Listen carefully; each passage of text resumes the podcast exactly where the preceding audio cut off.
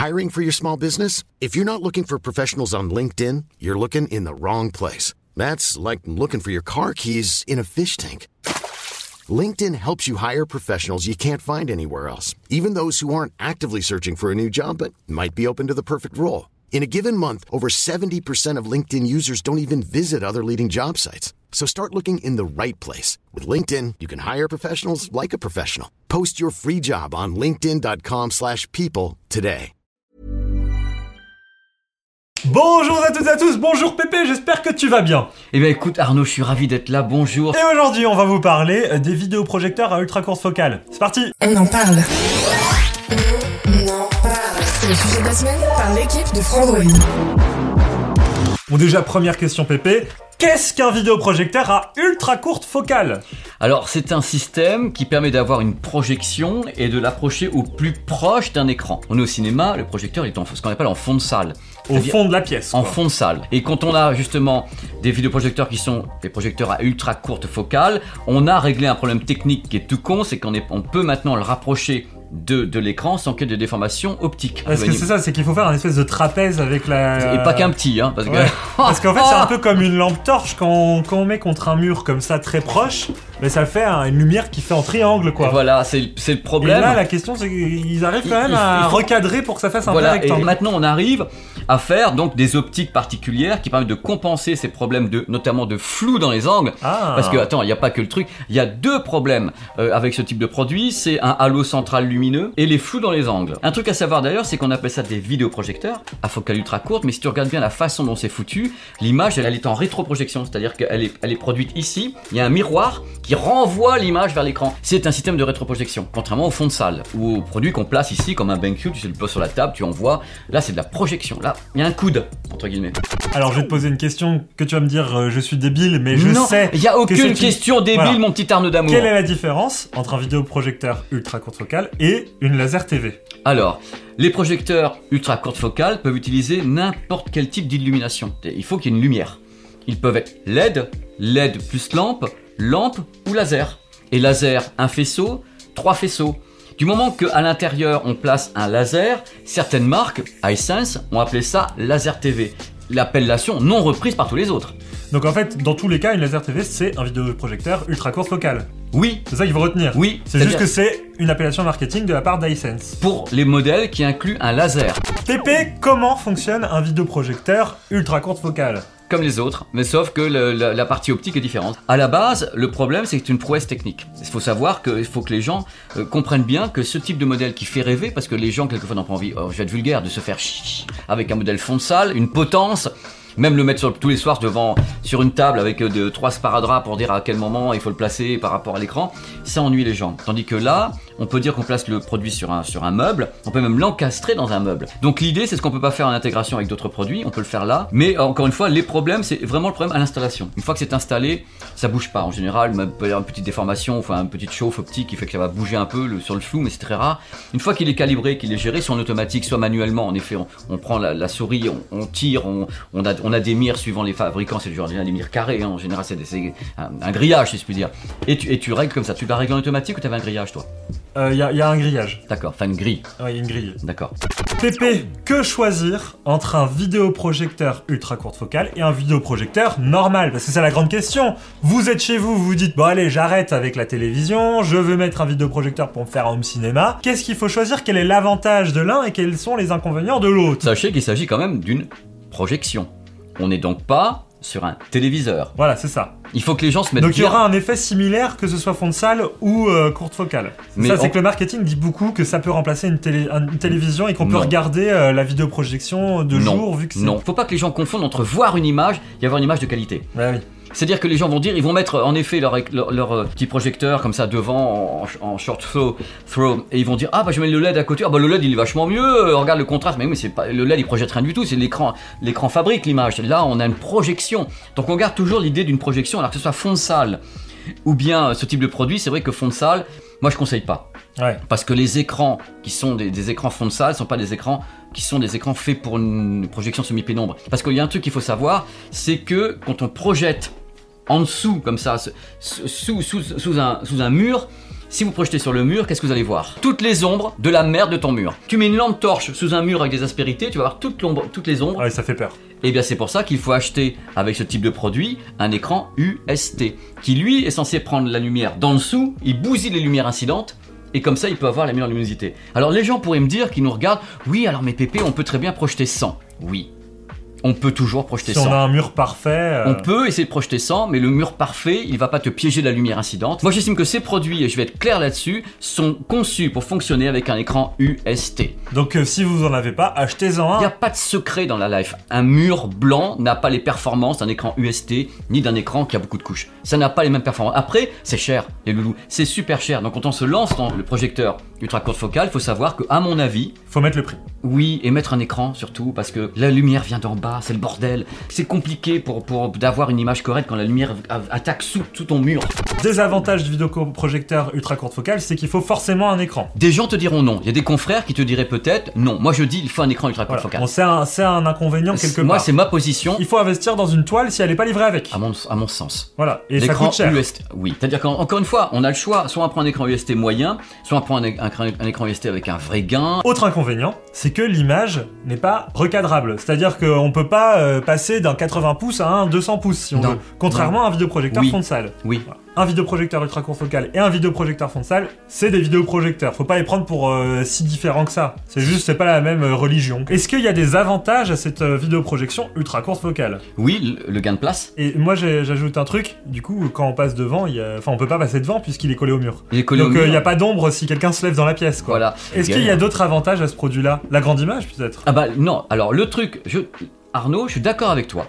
Je suis d'accord et pas d'accord, parce que l'avantage des projecteurs fond de salle, c'est que tu n'as pas de limitation de taille. Là, tu es calibré avec une optique sur laquelle tu n'as pas de zoom et qui va devenir flou. Attends, le mec il dit Ah putain, moi je vais 6 mètres chez moi, il va prendre ça, ça, ça, ça. laser TV, le reculer, et puis c'est bizarre, c'est flou. Bah oui, il était, créé, il était créé pour 80 ou 100 pouces. Ah oui, donc forcément. Donc c'est pour ça qu'ils vendent les écrans avec. Si tu dépasses ça, tu prends le risque d'une déformation euh, de géométrie, déformation également de flou et une sorte d'halo central lumineux qui peut apparaître parce qu'il n'a pas été fait pour ça. Donc je récapitule. Avantage premier. I'm Sandra, and I'm just the professional your small business was looking for. But you didn't hire me because you didn't use LinkedIn jobs. LinkedIn has professionals you can't find anywhere else, including those who aren't actively looking for a new job but might be open to the perfect role, like me. In a given month, over 70% of LinkedIn users don't visit other leading job sites. So if you're not looking on LinkedIn, you'll miss out on great candidates like Sandra. Start hiring professionals like a professional. Post your free job on linkedin.com/people today. Quality sleep is essential. That's why the Sleep Number Smart Bed is designed for your ever evolving sleep needs. Need a bed that's firmer or softer on either side? Helps you sleep at a comfortable temperature? Sleep Number Smart Beds let you individualize your comfort so you sleep better together. JD Power ranks Sleep Number number 1 in customer satisfaction with mattresses purchased in-store. And now save 40% on the Sleep Number limited edition Smart Bed for a limited time. For JD Power 2023 award information, visit jdpower.com/awards. Only at Sleep Number stores or sleepnumber.com. Donc déjà pour moi, le- c'est la, la compacité, La compacité. le fait qu'il n'y ait pas une installation à faire au fond de la pièce, Pas de potence, et que pas de ça se potence. passe sur un meuble TV au final, donc c'est un truc qu'on peut déjà avoir chez soi. Ouais. Et euh, que en plus de ça, quand quelqu'un se lève dans la pièce, il n'y a pas d'ombre sur la vidéoprojection, Exactement. vu que ça gênera personne. Exactement. Deuxième avantage, on protège les yeux des enfants. Euh, si jamais euh, un enfant se rapproche, ça se coupe quoi Sur les arrive. modèles récents. Autre avantage, c'est qu'en même temps, ce produit est souvent une barre de son. C'est-à-dire que ça a la forme d'une grosse barre de son. Donc ils mettent le son à l'intérieur. Ça peut être stéréo, ça peut être stéréo avec une virtualisation Dolby Digital, euh, machin ou DTS. Et ça peut être Dolby Atmos. Il y a des produits qui sont Dolby Atmos chez iSense et autres. Le prix monte. Mais quand on achète ça, on a le bloc, Arnaud. C'est-à-dire que tu achètes un truc qui va diffuser ton image, qui fait le son. Et si tu prends l'écran avec, le roi du monde. Autre avantage important, les câbles. Parce que avec un projecteur classique qui ne serait pas donc euh, en WIDI en sans fil, vous avez des câbles ah, qui traversent la pièce de tous les côtés. Enfin, vous avez un, vous avez tout. Tandis que là, c'est vraiment le bloc. Il est près soit de l'Apple TV, soit il est près, il est près d'un- il ampli audio-vidéo, donc qui, qui fait le- la garde de triage, et vous n'avez presque pas de câble visible, visible, voire aucun câble visible. C'est ça, parce que quand on met un vidéoprojecteur au fond de la pièce, bah si nos faut le nourrir. Si nos consoles, euh, faut, faut mettre les consoles soit à côté, soit les mettre soit dans le meuble TV, faut les connecter à l'autre bout. C'est vrai que c'est plus compliqué, quoi. Pépé, quels sont les, quelques critères les plus importants quand on, va, choisir son vidéoprojecteur à ultra courte focale? Quels sont les critères quand on fait le choix entre toutes les marques qui en face? Donc tu m'as dit le contraste. Bah déjà, regardez le ce qu'on appelle le contraste natif. C'est-à-dire, ils vont te mettre un contraste natif, ils vont, ils vont mettre en, tout- en- bas tout petit. Contraste natif et dynamique. D'abord, regardez ça. Est-ce qu'on a un bon contraste sur le produit? Quelle est la taille que l'on veut? Parce qu'on a des 80, 120 et 100 et 120. Mais en général, se fixer ce que l'on veut. Parce que l'écran n'est pas en projection salle, il va pas bouger. Enfin, on- techniquement, on peut pas avoir un- une image de 160 pouces alors que c'est marqué 100 sur la notice. Ouais. Pas avec ce type de produit, pas à ma connaissance. Donc déjà ça, donc la puissance lumineuse, acheter, se- prévoir de l'argent pour acheter un écran UST s'il n'est pas vendu avec. Combien de ports HDMI vous voulez dessus? Est-ce que vous voulez que votre produit rassemble tout? Dans ce cas-là, il faut prendre un produit avec 3-4 ports HDMI et en même temps, si possible, l'audio Dol- Dolby Atmos. C'est-à-dire que ce soit en même temps une barre de son et un projecteur. Je pense que la luminosité est importante. Il faut taper entre, allez, on va dire quand même à partir de 1800 lumens. Euh, vers, bien sûr, si vous avez 2000, 2000 t'as 2002 toi 2200. 2002, donc 2002, on est sur les performances des produits fond de salle qui sont en, en général 2000, 2005, ils vont monter à 3000 suivant les modèles. Alors c'est vrai que tu, tu je t'ai déjà entendu parler des vidéoprojecteurs euh, comme quoi euh, c'est pas le mieux en gaming. Pourquoi? Quel est le souci principal? C'est pas, pas qu'ils peuvent pas le faire. C'est oui, que, si je branche une PS5, j'aurais bien une image. bien sûr, mais c'est que les fabricants n'ont pas forcément poussé là-dessus. C'est-à-dire qu'il faut quand même de la recherche et développement pour avoir euh, une, une latence qui soit, c'est électronique, c'est en même temps un affichage, il y a beaucoup de trucs là-dessus. Donc, c'est pas que techniquement on n'y arrive pas. Acer, Asus arrive à faire des produits qui ont des latences qui sont quand même minimes. Tu dis aux gens, euh, oui, ton projecteur, euh, oh là, il est pas terrible, il a 30, euh, 32 millisecondes de latence. Ah bon, ça fait quoi? Ah bah, si tu joues, tu vas avoir un retard quand tu appuies de 2 trames euh, quand tu vas jouer. Ah bon, ça se voit? Ah bah oui, ça... et, et là, tu vas sur une autre dimension. Alors explique-moi ce que c'est la latence. La latence, c'est au moment où tu donnes un ordre, à co- combien de temps ça va prendre pour que l'ordre soit effectif à l'image? Des marques précitées qui sont très proches du gaming, donc Acer, Asus, on a non seulement ces modes gaming, mais un, un circuit plus court pour éviter la latence pendant le gaming. On estime qu'à 16 millisecondes, on ne sent plus la latence. Combien coûte un vidéoprojecteur ultra courte focale? C'est quoi le ticket d'entrée selon toi? Combien il faut mettre? Ticket que- d'entrée pour un produit qui a un peu de gueule, 2000. Si on a un budget de moins de 1000 euros, faut partir sur un téléviseur. Ou un, ou un projecteur fond de salle. Là, c'est les gens qui doivent savoir par rapport à leur intérieur déjà. Est-ce qu'ils s'imaginent avoir un produit en potence? C'est-à-dire pendu au plafond ou dans un coin, ou est-ce qu'ils préfèrent que le, est-ce qu'ils préfèrent que le produit soit collé à un mur, donc un écran? Parce que l'idée, c'est que le, le- dans, la, dans la tête des gens, un vidéoprojecteur, un, un, un modèle pardon, fond de salle, c'est une salle de cinéma. C'est-à-dire presque créé au sous-sol, quoi, tu vois. Ils, oh là là, et- Sans Tant- fenêtre, sans, sans rien. fenêtre, sans rien. Tandis que ce produit dont on parle dans cette vidéo, il n'est pas associé à ça.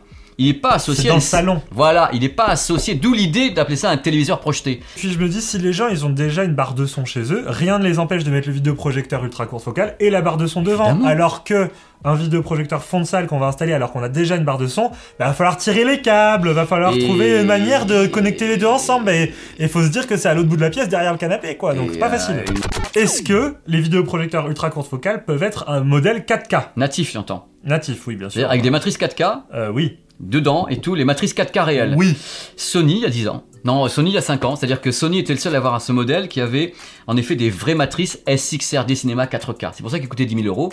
Tous les autres modèles du marché, à ma connaissance, ont des matrices qui ne sont pas Ultra HD 4K et qui font un travail de wobulation. Et la wobulation, c'est-à-dire c'est de, c'est de l'émulation. Imagine que, euh, on va parler du nombre de passes, que l'image euh, 8K, enfin 4K, soit décomposée en par 4, 4 fois moins de définition. Oui. Et imagine que dans tes 4 formats de définition, tu fasses à toute vitesse, en- découpage. C'est-à-dire que Ouais. tu vas vibrer, tes miroirs beaucoup plus vite, un truc comme ça. Et que ton œil, lui, ne voit pas la différence de toutes ces images. Ah, Tu veux dire que Elles sont décalées d'un demi-pixel, c'est tac, tac, tac, tac, comme ça. Et en tu- gros, le, le vidéoprojecteur a une matrice HD et en gigotant HD. sa matrice, il va me montrer 4 fois du 1080p décalé pour faire de la 4K. il va faire soit diagonale, c'est très variable suivant les marques, ça peut être une diagonale, c'est-à-dire qu'il va déplacer l'image comme ça, et il va faire croire à ton œil, il va additionner les- la définition des quatre images, va des, des- des quatre déplacements, et au final, ton œil, en effet, va voir le 4K.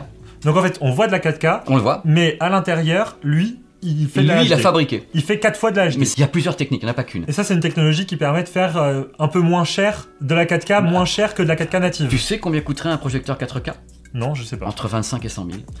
Ah oui, d'accord. Donc en fait, y a on, pas aime, de matrice on, aime, 4. on aime la Il n'y a pas, il y a pas de matrice. À ma connaissance, et dans ce cas, je vous demande qu'on m'arrête, il n'y a pas, à ma connaissance, de matrice DLP, DMD 4K dans le professionnel pour le grand public. C'est impossible. Ouais. C'est les projecteurs de salles de cinéma. Mais dans tous les cas, pour rassurer les gens, Ça même fonctionne. si c'est de la vobulation, ça fonctionne, c'est de la C'est- 4K. C'est le Canada Dry. Ça a l'air d'être de l'alcool, mais ça n'en est pas.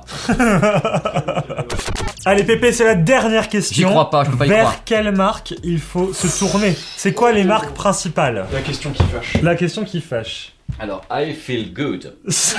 Mais qui, qui est-il Le- historiquement, iSense, puisqu'ils ont une gamme qui est gigantesque. C'est-à-dire qu'ils ont vraiment beaucoup de produits. hein. Il y a BenQ qui en fait, euh, il y a Epson qui a un modèle LCD. Euh, t'as des voilà, des modèles. Bon, je vais redire comment ça se dit. hein. X. G-I-M-I, Xiaomi, qui a sorti également un, un focal ultra courte. Euh, il y en a peut-être Xiaomi Xiaomi, évidemment, Xiaomi, ils sont, je crois que c'est numéro 2 sur les 80 pouces, tu bien de le rajouter. Il y a Panasonic qui en a, je crois. Euh, Sonic en a plus, mais peut-être que ça va revenir. j'ai rien dit. Et euh, voilà, ce sont les marques, peut-être j'en oublie, mais j'ai pas tout, euh, tout, tout là-dedans, mais c'est les Mais c'est principales. plutôt des marques asiatiques. Si Ce sont des marques hein. Il asiatiques. n'y a pas trop d'Américains qui se sont lancés ou c'est vraiment très peu quoi. Ou alors, j'ai pas tout en tête, j'en suis confus. On vous met dans la description plein de liens, allez voir, comme ça vous pourrez vous renseigner sur le sujet. Merci Pépé, c'était super intéressant. J'ai saoulé tout le monde, c'est génial, j'adore. Oh non, non, non, Ah, non mais c'était trop saoule. bien. Franchement, ça, j'ai appris plein de choses dans cette vrai. vidéo et en plus de ça, le, je me dis que vous, chez vous, peut-être que vous hésitiez à euh, passer d'un téléviseur à un vidéoprojecteur et peut-être que vous disiez, bah, attends, l'ultra courte focale c'est trop bien, ça, ça peut remplacer un téléviseur plus qu'un fond de salle.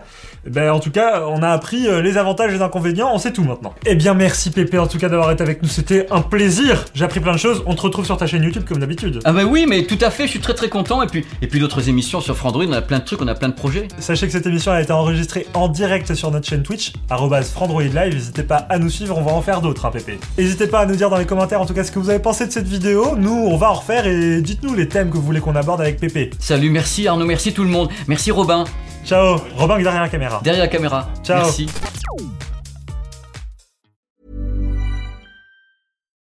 Here's a cool fact a crocodile can't stick out its tongue. Another cool fact you can get short term health insurance for a month or just under a year in some states. United Healthcare short term insurance plans are designed for people who are between jobs, coming off their parents' plan, or turning a side hustle into a full time gig. Underwritten by Golden Rule Insurance Company, they offer flexible, budget friendly coverage with access to a nationwide network of doctors and hospitals. Get more cool facts about United Healthcare short term plans at uh1.com.